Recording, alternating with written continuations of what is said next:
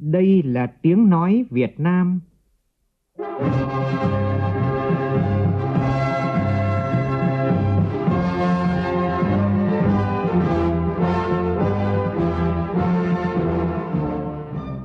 là tiếng nói Việt Nam, phát thanh từ Hà Nội, thủ đô nước Cộng hòa xã hội chủ nghĩa Việt Nam.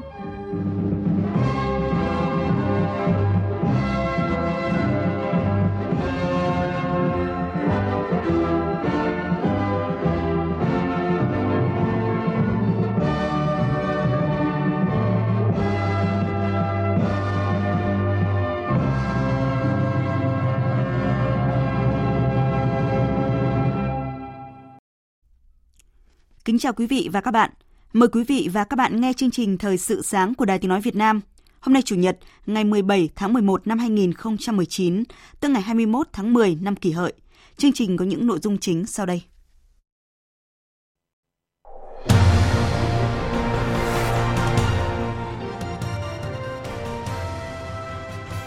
Khai mạc lễ hội dừa Bến Tre với chủ đề Cây dừa trên đường hội nhập và phát triển bền vững. Tuyên dương 63 giáo viên gieo chữ trên mây, ươm mầm trên núi. Sáng nay tại thành phố Hồ Chí Minh diễn ra lễ tưởng niệm nạn nhân tử vong do tai nạn giao thông. Lễ xuất quân của đoàn thể thao Việt Nam tham dự Đại hội thể thao Đông Nam Á lần thứ 30. Thể thao Việt Nam đã sẵn sàng thi đấu giành thành tích cao. Tổng lãnh sự quán Việt Nam tại Hồng Kông Trung Quốc hỗ trợ sinh viên Việt Nam về nước. Cũng trong chương trình thời sự sáng nay, biên tập viên Đài Tiếng nói Việt Nam có bình luận nhan đề Nhìn từ phong trào áo vàng tại Pháp, biểu tình bạo lực không bao giờ là giải pháp.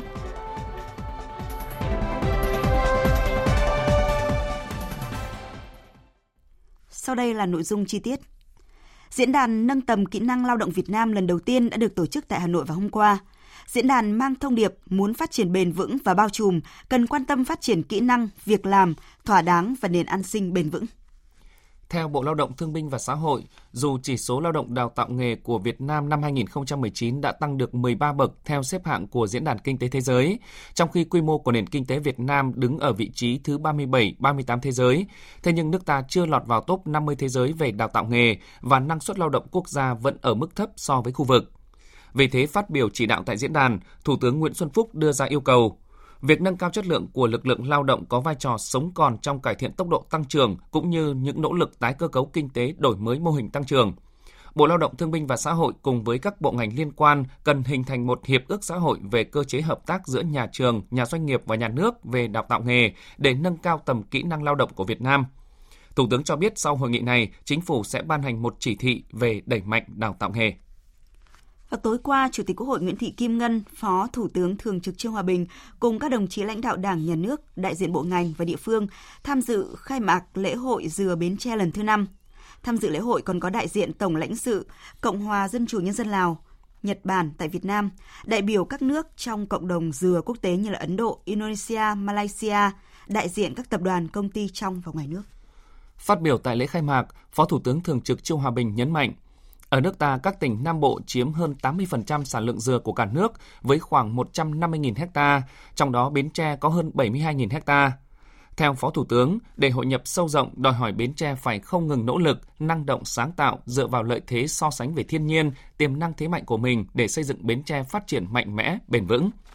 Tỉnh Bến Tre cần kết nối nhanh, hiệu quả, trước hết là với thành phố Hồ Chí Minh và vùng kinh tế trọng điểm của phía Nam, đẩy mạnh cải cách hành chính, thu hút được các nhà đầu tư trong nước và quốc tế.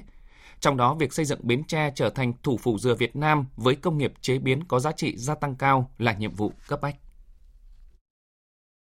Quy hoạch phát triển vườn dừa chuyên canh ở những vùng đất phù hợp, có chính sách khuyến khích đầu tư phát triển thế mạnh từ cây dừa, sản phẩm từ dừa, các doanh nghiệp sản xuất chế biến sản phẩm dừa cần đẩy mạnh liên kết phát triển chuỗi sản xuất từ dừa Tối qua, Ủy ban Nhân dân tỉnh Quảng Ninh phối hợp với Ủy ban Nhân dân thành phố Móng Cái tổ chức công bố quyết định của Thủ tướng Chính phủ công nhận thành phố Móng Cái hoàn thành nhiệm vụ xây dựng nông thôn mới năm 2018 và đón nhận huân chương lao động hạng 3. Tin của phóng viên Duy Thái thường trú tại khu vực Đông Bắc. Thực hiện chương trình mục tiêu quốc gia về xây dựng nông thôn mới, thời gian qua, thành phố Móng Cái, tỉnh Quảng Ninh đã tập trung đầu tư nâng cấp hoàn thiện hệ thống kết cấu hạ tầng kinh tế xã hội và môi trường nông thôn, chuyển dịch cơ cấu kinh tế nông nghiệp phù hợp, nâng cao đời sống vật chất tinh thần của nhân dân, giữ vững an ninh chính trị, trật tự an toàn xã hội. Năm 2018, thu nhập bình quân đầu người toàn thành phố đạt 65,2 triệu đồng, trong đó thu nhập khu vực nông thôn đạt 44,6 triệu đồng một người. Ông Lê Văn Ánh, Bí thư Thành ủy Móng Cái cho biết trong giai đoạn tới, chúng tôi huy động để đầu tư các cái kết cấu hạ tầng để tạo lên cái hiệu quả cao trong cái sản xuất nông nghiệp và từ đó thì nâng cao cái thu nhập và về đời sống cho bà con. Lễ kỷ niệm 30 năm Công ước Liên Hợp Quốc về quyền trẻ em do Bộ Lao động Thương binh và Xã hội phối hợp với Quỹ Nhi đồng Liên Hợp Quốc tại Việt Nam tổ chức diễn ra vào tối qua tại Hà Nội. Trong suốt 3 thập kỷ qua, những cam kết chính trị cũng như sự lãnh đạo mạnh mẽ của nhà nước Việt Nam trong việc thực hiện quyền trẻ em đã giúp cải thiện cuộc sống của hàng triệu trẻ em. Các hoạt động kỷ niệm sẽ diễn ra trên phố đi bộ ở Hồ Hoàn Kiếm Hà Nội đến hết ngày hôm nay. Còn tại thành phố Hồ Chí Minh tại tòa tháp Landmark 81 sẽ đăng tải hình ảnh về những nụ cười trẻ em nhân dịp kỷ niệm 30 năm Công ước Liên Hợp Quốc về quyền trẻ em để truyền cảm hứng cho trẻ em, các gia đình cùng tham gia sự kiện, cùng thắp sáng hy vọng, tạo cơ hội cho mọi trẻ em phát triển an toàn và lành mạnh. Vào tối qua tại Hà Nội diễn ra chương trình chia sẻ cùng thầy cô, tuyên dương 63 giáo viên đang trực tiếp giảng dạy cho các học sinh là người dân tộc thiểu số tại các lớp học thuộc các trường mầm non, tiểu học và trung học cơ sở ở vùng khó khăn trên cả nước. Tin của phóng viên Phương Thoa. Hầu hết các thầy cô giáo đã gắn bó với học sinh đồng bào dân tộc thiểu số ít nhất là 5 năm và nhiều nhất là hơn 32 năm, như cô giáo Nguyễn Thị Mai Hương, trường trung học cơ sở Nguyễn Huệ, tỉnh Bạc Liêu, cô Mùa Thị A, trường mầm non Hoa Đào, tỉnh Sơn La, cô giáo Nguyễn Thị Tính, trường mầm non xã Pa ủ, Lai Châu. Các thầy giáo cô giáo không chỉ dạy dỗ mà còn che chở, bảo ban nâng niu chăm sóc các em như những người cha, người mẹ thứ hai. Anh Lê Quốc Phong, bí thư thứ nhất Trung ương Đoàn Thanh niên Cộng sản Hồ Chí Minh, Chủ tịch Hội Liên hiệp Thanh niên Việt Nam khẳng định, chính những thầy giáo, cô giáo là những người đã thắp lên và nuôi dưỡng những ước mơ, nâng bước các em trên chặng đường hiện thực hóa, ước mơ để tương lai của các em ngày càng tươi sáng hơn bằng sự tâm huyết và hy sinh của thầy cô. Chia sẻ cùng thầy cô, mong muốn góp tiếng nói, hành động cụ thể, thiết thực của Hội Liên hiệp Thanh niên Việt Nam và các đơn vị phối hợp tổ chức để truyền thống quý báu tôn sư trọng đạo được gìn giữ, lan tỏa trong thanh niên và xã hội. Mỗi thầy giáo, cô giáo dạy học sinh dân tộc thiểu số được tuyên dương năm nay sẽ được nhận một sổ tiết kiệm 10 triệu đồng, bằng khen của Trung ương Hội Liên hiệp Thanh niên Việt Nam, biểu trưng của chương trình và các hình thức khen thưởng khác của Ủy ban dân tộc, Bộ Giáo dục và Đào tạo. 150 cá nhân tập thể có những nỗ lực trong học tập, nghiên cứu, sáng tạo vì cộng đồng đã được trao giải thưởng COVA lần thứ 17. Năm nay, ở hạng mục kiến tạo, giải thưởng COVA được trao cho tập thể khoa niệu A, Bệnh viện Bình dân Thành phố Hồ Chí Minh với công trình nghiên cứu phẫu thuật nội soi cắt một phần thận trong điều trị biếu thận nhỏ. Ngoài ra, giải thưởng COVA lần thứ 17 còn trao thưởng cho 8 sinh viên có nhiều đóng góp trong công tác nghiên cứu khoa học ở hạng mục triển vọng và trao 132 suất học bổng nghị lực cho các em sinh viên vượt khó học tốt từ 56 trường đại học công lập trên cả nước khoảng gần 100 công nhân công ty trách nhiệm hữu hạn Lợi Tín ở huyện Lập Thạch, tỉnh Vĩnh Phúc nghi hít phải khí độc trong quá trình sản xuất đã dẫn tới đau đầu buồn nôn, ngất xỉu và phải nhập viện cấp cứu. Tin cho biết. Thông tin ban đầu cho biết từ chiều tối qua, trong lúc đang làm việc thì khoảng 100 công nhân bị đau đầu chóng mặt, trong đó có người ngất xỉu. Những người này đã được đưa đi cấp cứu tại Bệnh viện Đa khoa huyện Lập Thạch. Bệnh viện Đa khoa huyện Lập Thạch cho biết bệnh viện đã tiếp nhận cấp cứu cho nhiều bệnh nhân trong tình trạng chóng mặt buồn nôn. Hiện có 72 bệnh nhân đang phải nằm viện cấp cứu điều trị. Sở Y tế và Bệnh viện Đa khoa tỉnh Vĩnh Phúc đã đến để kiểm tra, lấy mẫu và phân tích nguyên nhân khiến các công nhân nhập viện. Tạm thời cấm phương tiện bay không người lái hoạt động tại các cảng hàng không sân bay và khu vực lân cận trong phạm vi 8 km. Đây là nội dung công điện của Thủ tướng Chính phủ về đảm bảo an toàn hàng không. Thủ tướng yêu cầu Bộ Giao thông Vận tải phối hợp với Bộ Quốc phòng, các cơ quan liên quan giả soát lại quy định về quản lý, giám sát và xử lý vi phạm lĩnh vực liên quan đến phương tiện bay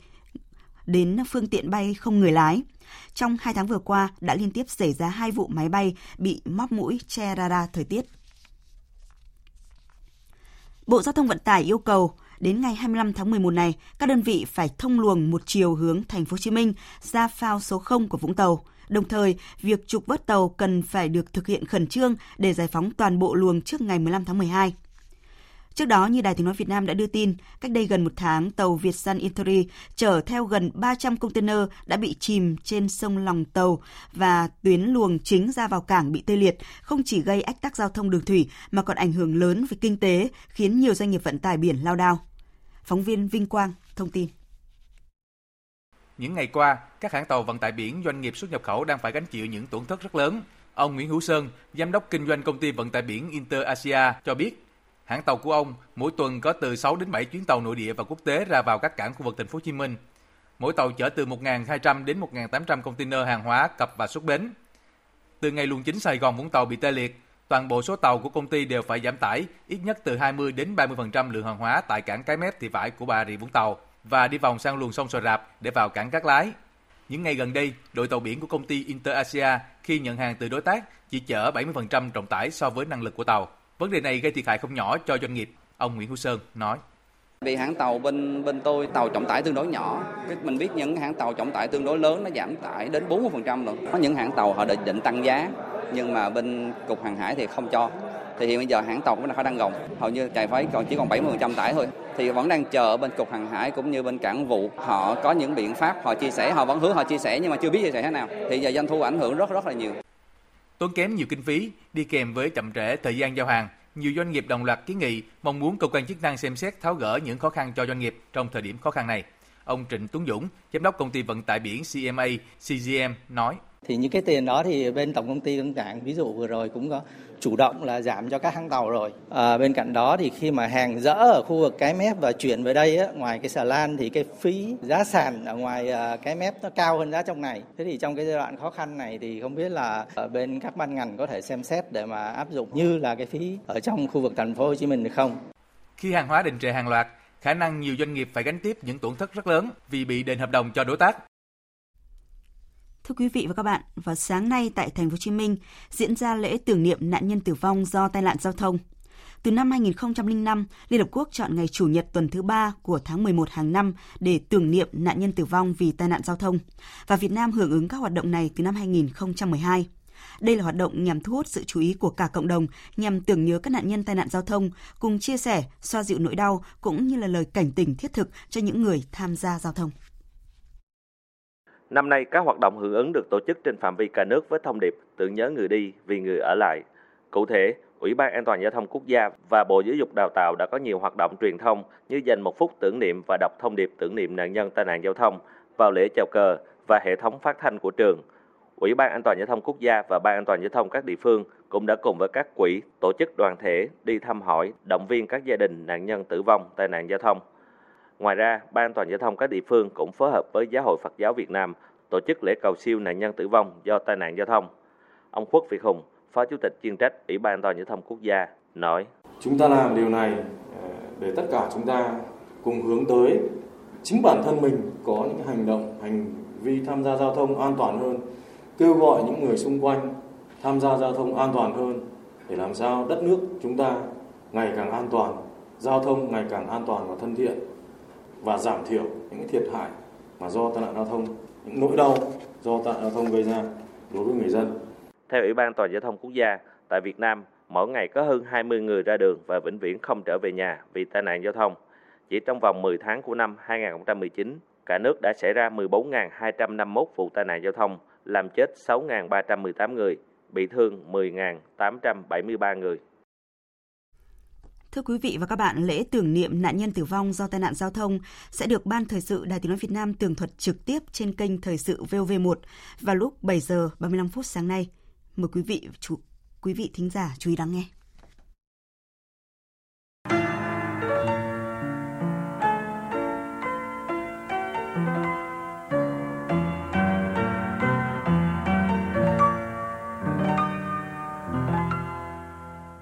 Mỗi năm trên thế giới có khoảng 1 triệu 250 ngàn người chết và 50 triệu người bị thương do tai nạn giao thông.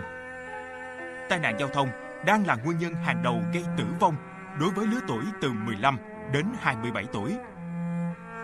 Tại Việt Nam, trong những năm qua, tai nạn giao thông đã luôn được kiềm chế và kéo giảm cả về số vụ, số người chết và số người bị thương. Tuy nhiên, mỗi năm vẫn có hơn 8.000 người bị tai nạn giao thông cướp đi mạng sống, cùng với gần 20.000 người bị thương tật suốt đời. Điều đó ảnh hưởng đến những thành quả của tăng trưởng kinh tế và hình ảnh một đất nước an toàn trong mắt bạn bè, đối tác.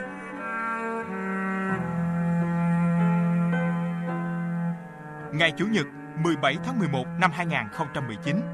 là ngày thế giới tưởng niệm các nạn nhân tử vong do tai nạn giao thông. Đây là năm thứ 8, Việt Nam cùng thế giới tổ chức hoạt động tưởng niệm các nạn nhân tử vong do tai nạn giao thông để bày tỏ niềm thương xót với những người xấu số khi tham gia giao thông và chia sẻ mất mát, chia sẻ gánh nặng với người thân của họ. Tưởng niệm các nạn nhân tử vong do tai nạn giao thông là để mỗi chúng ta tự nhắc nhớ mình, người thân, bạn bè về sự trân quý không gì so sánh được của cuộc sống. Đồng thời cũng là dịp để nhắc nhớ mọi người về tầm quan trọng của việc tuân thủ quy định pháp luật, trật tự an toàn giao thông như đã uống rượu bia, không lái xe, không phóng nhanh, vượt ẩu, phải đội mũ bảo hiểm khi đi mô tô, xe máy, phải thắt dây an toàn khi ngồi trên ô tô. Mỗi người hãy nghiêm chỉnh chấp hành luật giao thông, tự giác nhường nhịn, giúp đỡ nhau khi tham gia giao thông. Và hơn hết, chính mỗi bậc phụ huynh, mỗi thầy cô giáo cũng cần nêu gương về văn hóa giao thông, về ý thức trách nhiệm với bản thân, với cộng đồng khi tham gia giao thông và luôn nhớ nghĩa vụ bảo đảm an toàn giao thông cho trẻ em. Hãy vì niềm thương xót những người đã mất mà hành động cho sự an toàn của những người đang sống. Ủy ban An toàn giao thông quốc gia kêu gọi mỗi người Việt Nam hãy vì sự phát triển bền vững của đất nước, vì sự an toàn của bản thân phải tự giác chấp hành các quy định về an toàn giao thông để ngăn chặn thảm họa tai nạn giao thông vì sự an toàn trên mọi con đường, vì hạnh phúc của mọi người. Tưởng nhớ người đi, vì người ở lại.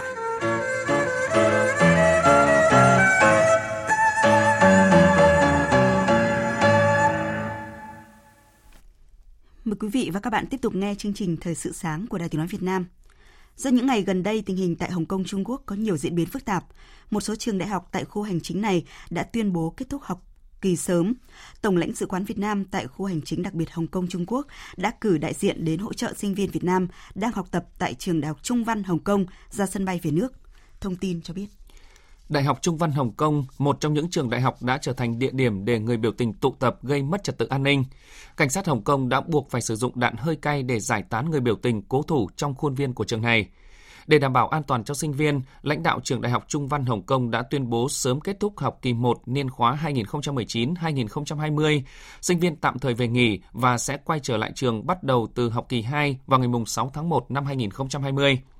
nhằm hỗ trợ sinh viên Việt Nam đang theo học tại trường Đại học Trung văn Hồng Kông về nước an toàn. Đại diện Tổng lãnh sự quán Việt Nam tại Hồng Kông đã đến trường Đại học Trung văn hỗ trợ phương tiện đưa toàn bộ 5 sinh viên Việt Nam đang theo học tại đây ra sân bay về nước hơn 28.000 người biểu tình áo vàng đã xuống đường tại nhiều thành phố lớn của Pháp nhằm kỷ niệm một năm phong trào và tái diễn cảnh lực, cảnh tượng bạo lực tại thủ đô Paris. Phóng viên Quang Dũng, thường trú tại Pháp, đưa tin. Tại thủ đô Paris, gần 5.000 người biểu tình áo vàng đã tập trung biểu tình tại nhiều tuyến phố lớn, trong đó trung tâm là quảng trường Italy tại quận 13. Căng thẳng đã xuất hiện ngay từ đầu giờ sáng khi nhiều nhóm biểu tình quá khích đốt cháy các xe ô tô đỗ trên phố, cùng nhiều thùng rác công cộng, đồng thời sử dụng gạch đá tấn công lực lượng cảnh sát. Để đáp trả, cảnh sát Pháp đã sử dụng hơi cay và vòi rồng nhằm giải tán đám đông. Theo thông báo của Bộ Nội vụ Pháp, đến 20 giờ ngày 16 tháng 11, tổng cộng đã có 147 phần tử quá khích bị cảnh sát Pháp bắt giữ, trong đó 129 người sẽ bị tạm giam để điều tra. Nhiều cửa hàng và trung tâm thương mại quanh quảng trường Italy ở quận 13 Paris đã bị hư hại do bị đập phá. Nhiều nhóm áo vàng cùng các nhóm biểu tình khác đã chiếm một phòng hòa nhạc bỏ trống tại quận 20 thủ đô Paris và cố thủ tại đó. Đây được xem là chiến lược mới của phong trào áo vàng khi kết hợp với các phong trào phản kháng xã hội khác tại Pháp Nhìn từ phong trào áo vàng tại Pháp, trong ít phút nữa, biên tập viên Đài Tiếng Nói Việt Nam có bình luận biểu tình bạo lực không bao giờ là giải pháp. Thủ đô La Habana hay còn gọi là Havana của Cuba đã tròn 500 năm tuổi. Một loạt các hoạt động đã được tổ chức để kỷ niệm sự kiện lớn này của người dân Cuba. Phóng viên Phạm Huân thông tin. Havana là thủ đô, thành phố lớn nhất và một trong 14 tỉnh của Cuba với dân số hơn 2 triệu người, Havana không chỉ là trung tâm chính trị, văn hóa, kinh tế của Cuba mà còn là một trong những điểm du lịch nổi tiếng tại khu vực châu Mỹ và trên thế giới. Havana được người Tây Ban Nha xây dựng vào thế kỷ 16 và nhờ vị trí chiến lược của mình, nơi đây đã trở thành một trong những điểm trung chuyển lớn cho tàu bè chở hàng hóa giao thương giữa Nam Mỹ và Tây Ban Nha. Đối với nhiều người dân Cuba, đây là dịp để họ thể hiện tình yêu đối với thủ đô cũng như tự hào về vẻ đẹp văn hóa của Havana. Chị Santa Monica, một cư dân Havana bày tỏ, 500 năm tuổi của thủ đô Havana chính là số năm của văn hóa Cuba, những truyền thống Cuba và tình yêu đối với thành phố này, những thứ đã lan tỏa tới khắp mọi nơi trên cả nước. Đây chính là cội nguồn của Cuba. Trải qua bao thăng trầm, Havana, thành phố của tình yêu và những điều kỳ diệu như người ta thường nói, vẫn luôn giữ trong mình sự duyên dáng và vẻ đẹp vĩnh cửu. 500 năm thành lập là một mốc thời gian đáng nhớ, đáng tự hào của Havana và người dân thủ đô Cuba hy vọng đây sẽ là cột mốc để họ trông chờ vào những đổi thay và một hành trình phát triển tốt đẹp hơn ở phía trước. Các nhà lãnh đạo của Pháp, Đức, Nga và Ukraine sẽ tiến hành hội nghị thượng đỉnh Bộ Tứ Normandy tại Pháp vào ngày 9 tháng 12 tới để thảo luận về tình hình Ukraine. Tại hội nghị thượng đỉnh bốn bên này, Tổng thống Pháp, Nga, Ukraine và Thủ tướng Đức sẽ cùng thảo luận về các biện pháp tiếp theo nhằm giải quyết xung đột ở miền đông Ukraine theo thỏa thuận Minsk. 11 nước thành viên Tổ chức Hiệp ước Bắc Đại Tây Dương NATO đang tham gia cuộc tập trận quốc tế mang tên Sói sắt ở Litva. Gần 4.000 binh sĩ cùng với hơn 1.000 phương tiện gồm xe cơ giới quân sự các loại đã tham gia cuộc tập trận này nhằm tăng cường khả năng sẵn sàng chiến đấu và phối hợp giữa các nước trong NATO.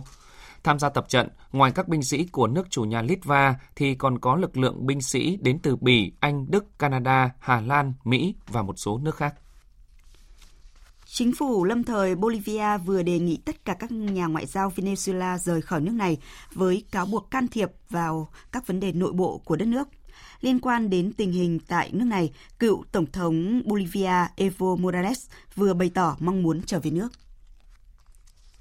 Giới chức Indonesia cho biết nước này sẽ bắt đầu xây dựng thủ đô mới vào năm 2021 với mục tiêu đưa trung tâm hành chính trung ương đi vào hoạt động đầy đủ từ năm 2024. Dự kiến vào tuần tới, các bộ ban ngành liên quan sẽ đệ trình lên Tổng thống Widodo một sắc lệnh về việc thành lập cơ quan có thẩm quyền trong việc chuẩn bị, di chuyển và xây dựng thủ đô mới. Phát biểu sau cuộc họp kín với nhiều quan chức cấp cao, Bộ trưởng Điều phối Biển và Đầu tư cho biết, kế hoạch di chuyển thủ đô sẽ được chuẩn bị trong vòng một năm để bắt đầu triển khai vào đầu năm 2021 và hoàn tất vào năm 2024. Quý vị và các bạn đang nghe chương trình Thời sự sáng của Đài Tiếng Nói Việt Nam. Tiếp theo sẽ là một số thông tin thể thao đáng chú ý.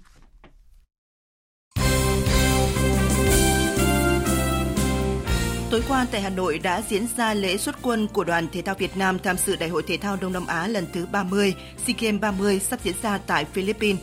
Tại buổi lễ xuất quân, trưởng đoàn thể thao Việt Nam tham dự SEA Games 30 Trần Đức Phấn, Phó Tổng cục trưởng Tổng cục Thể dục Thể thao, báo cáo rằng công tác chuẩn bị lực lượng tham dự đại hội lần này đã hoàn tất và đoàn thể thao Việt Nam đã sẵn sàng tự tin lên đường thi đấu.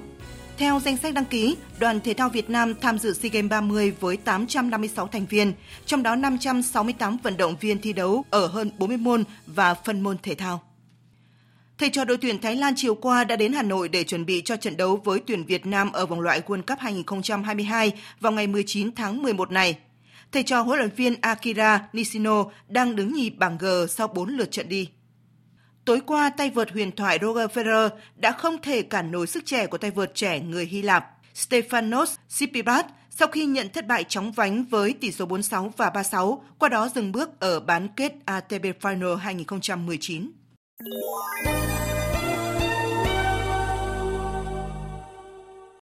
Quý vị và các bạn đang nghe chương trình Thời sự sáng của Đài Tiếng Nói Việt Nam. Thưa quý vị và các bạn, ngày này đúng một năm trước, ngày 17 tháng 11 năm 2018, hơn 282.000 người áo vàng xuống đường khoác lên mình chiếc áo vàng để phản đối việc chính phủ Pháp tăng thuế đánh vào xăng dầu. Đó là khởi đầu của một phong trào phản kháng bạo động nghiêm trọng nhất mà nước Pháp phải đối mặt trong vài thập kỷ qua. Nhưng sau một năm nhìn lại, không thể nói là những người áo vàng đã thắng mà đúng hơn, làn sóng biểu tình đang thoái trào khi tính chính danh của những người xuống đường không còn.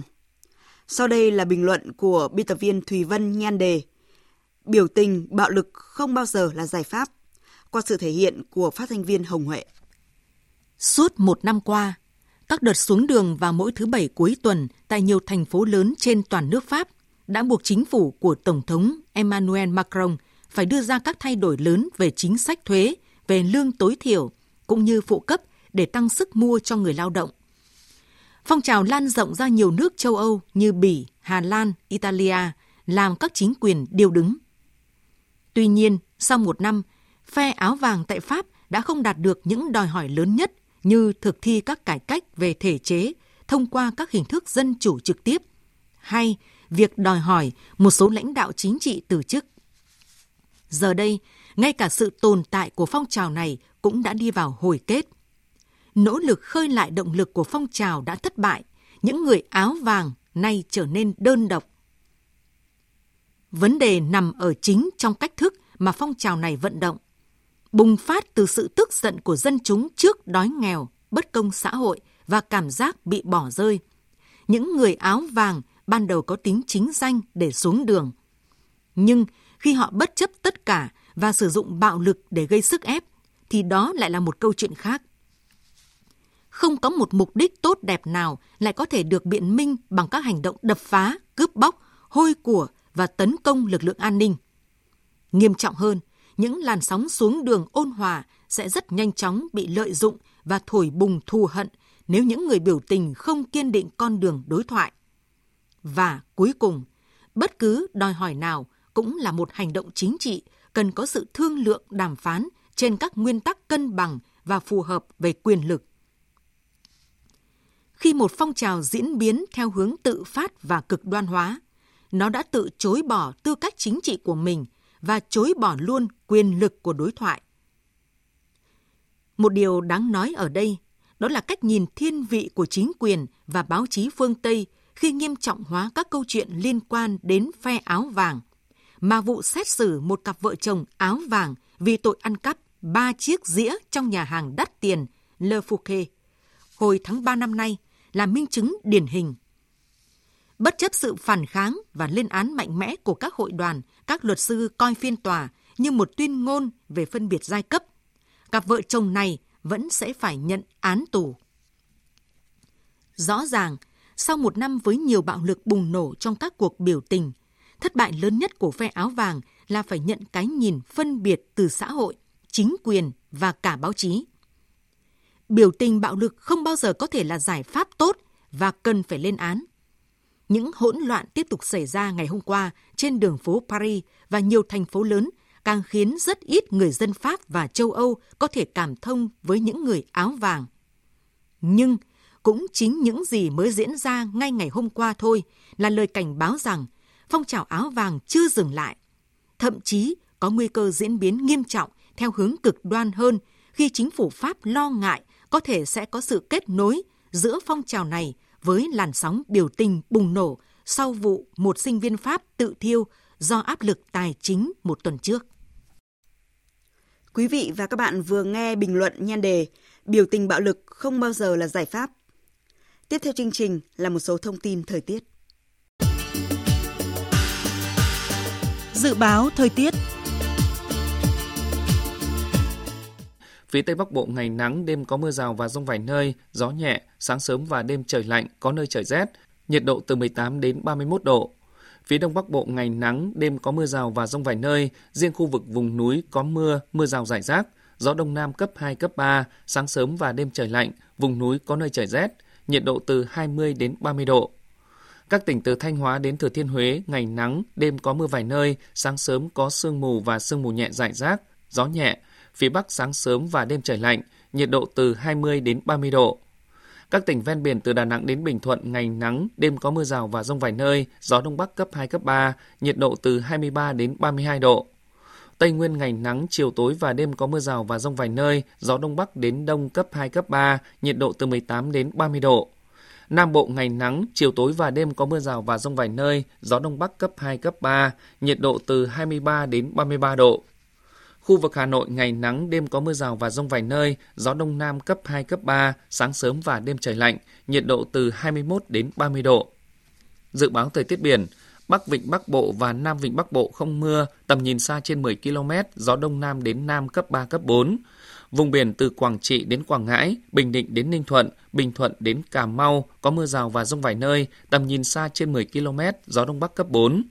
Khu vực Bắc Biển Đông, giữa và Nam Biển Đông có mưa rào và rông vài nơi, tầm nhìn xa trên 10 km, gió Đông Bắc cấp 4, cấp 5. Khu vực quần đảo Hoàng Sa thuộc thành phố Đà Nẵng không mưa, tầm nhìn xa trên 10 km, gió Đông Bắc cấp 3, cấp 4. Khu vực quần đảo Trường Sa thuộc tỉnh Khánh Hòa có mưa rào và rông vài nơi, tầm nhìn xa trên 10 km, gió Đông Bắc cấp 4. Vịnh Thái Lan có mưa rào và rông vài nơi, tầm nhìn xa trên 10 km, gió nhẹ. Quý vị và các bạn vừa nghe chương trình Thời sự sáng của Đài Tiếng Nói Việt Nam. Chương trình do các biên tập viên Nguyễn Hằng, Phương Anh cùng phát thanh viên Mạnh Cường, kỹ thuật viên Thu Hà, Trần Tâm thực hiện. Chịu trách nhiệm nội dung Nguyễn Thị Tuyết Mai. Xin chào và cảm ơn quý vị và các bạn đã quan tâm theo dõi.